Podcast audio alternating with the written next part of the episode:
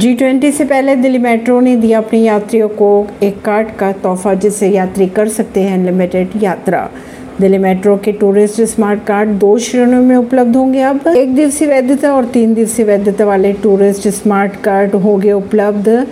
एक दिन की वैधता वाले टूरिस्ट स्मार्ट कार्ड की कीमत दो सौ रुपये होगी, जबकि तीन दिन का वैलिडिटी वाला टूरिस्ट स्मार्ट कार्ड उपलब्ध होगा पाँच सौ रुपये में। इसमें रिफंडेबल पचास रुपये भी शामिल है, परवीन सिंह नई दिल्ली से।